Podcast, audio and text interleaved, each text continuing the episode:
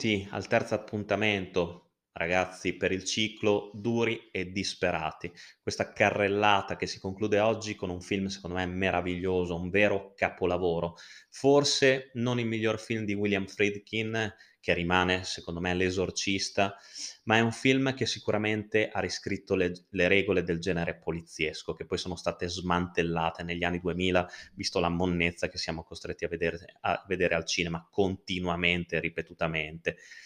Film che comunque non hanno un'unghia della potenza dei tre titoli, secondo me, che vi ho citato durante questo ciclo. Il film in questione è del 1985 e il titolo è To Live and to Die in LA, ovvero sia vivere e morire a Los Angeles, appunto del già citato William Friedkin, che secondo me qua si supera.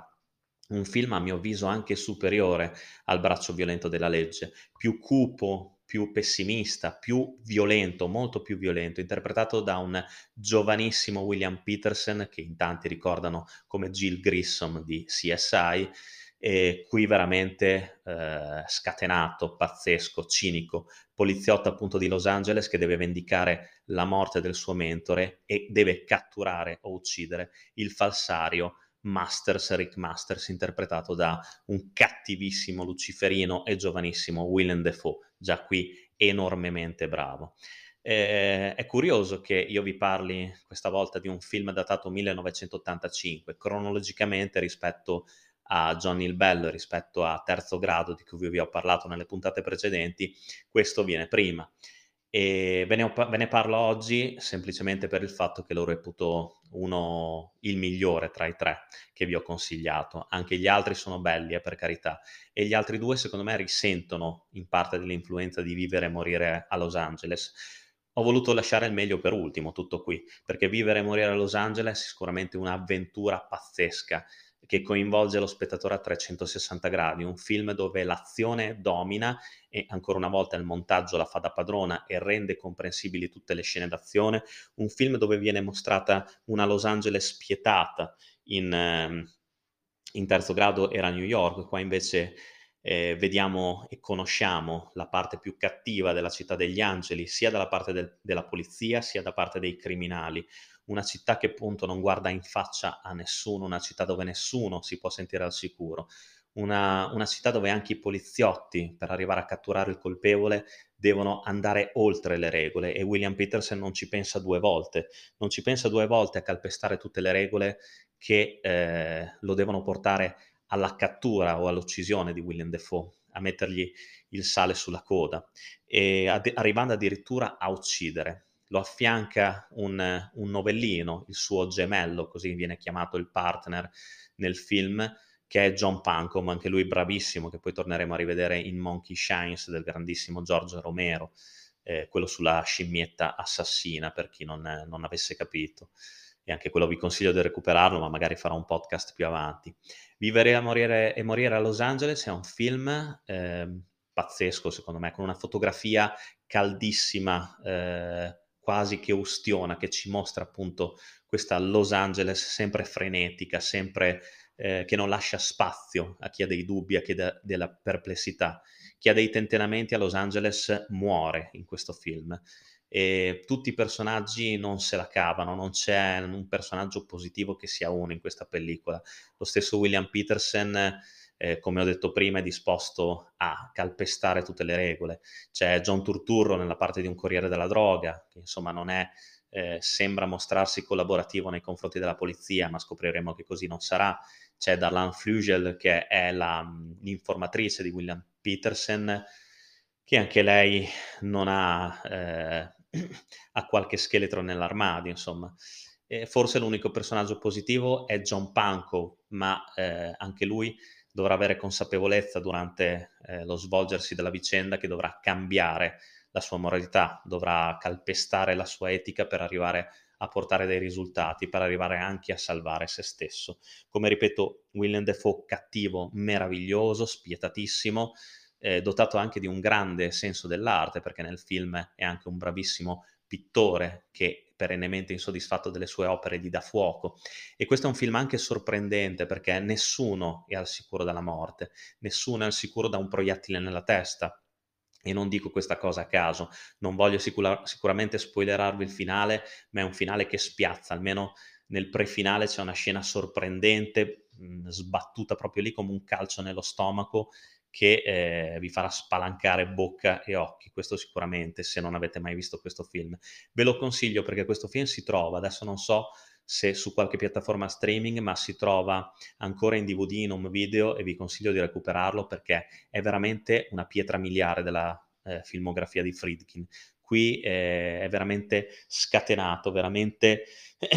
impegnatissimo a realizzare un, un'opera meravigliosa. Tra l'altro pensate che alcune scene sono state fatte nella maniera buona la prima, tant'è che gli attori pensavano di doverla riprovare, invece Friedkin diede, diede subito l'ok. Colonna sonora fantastica del gruppo inglese Wang Chung e eh, il disco omonimo della appunto soundtrack di To Live and to Die in LA diventò eh, quell'anno uno dei maggiori successi discografici, proprio per appunto le canzoni anche che vengono, eh, accompagnano tutta la vicenda, che si inseriscono bene in ciascuna delle scene che viene, ci viene presentata, in cui abbiamo il piacere di, di ascoltarle.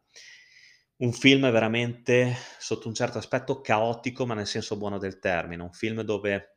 non si lesina sugli inseguimenti in macchina girati in una maniera pazzesca. Io non so come, si, come, abbia fatto Friedkin a girare quegli inseguimenti in macchina e quando lo vedrete capirete di cosa sto parlando. Un film dove non mancano anche gli inseguimenti a piedi, dove si respira appunto il sudore, la fatica, il sangue. Vivere e morire a Los Angeles secondo me è un film che adesso nessuno si ricorda, ma che vale assolutamente la pena di essere visto, rivisto e collezionato. E con questo non vi posso dire altro perché sprecherei inutilmente delle parole. Comunque,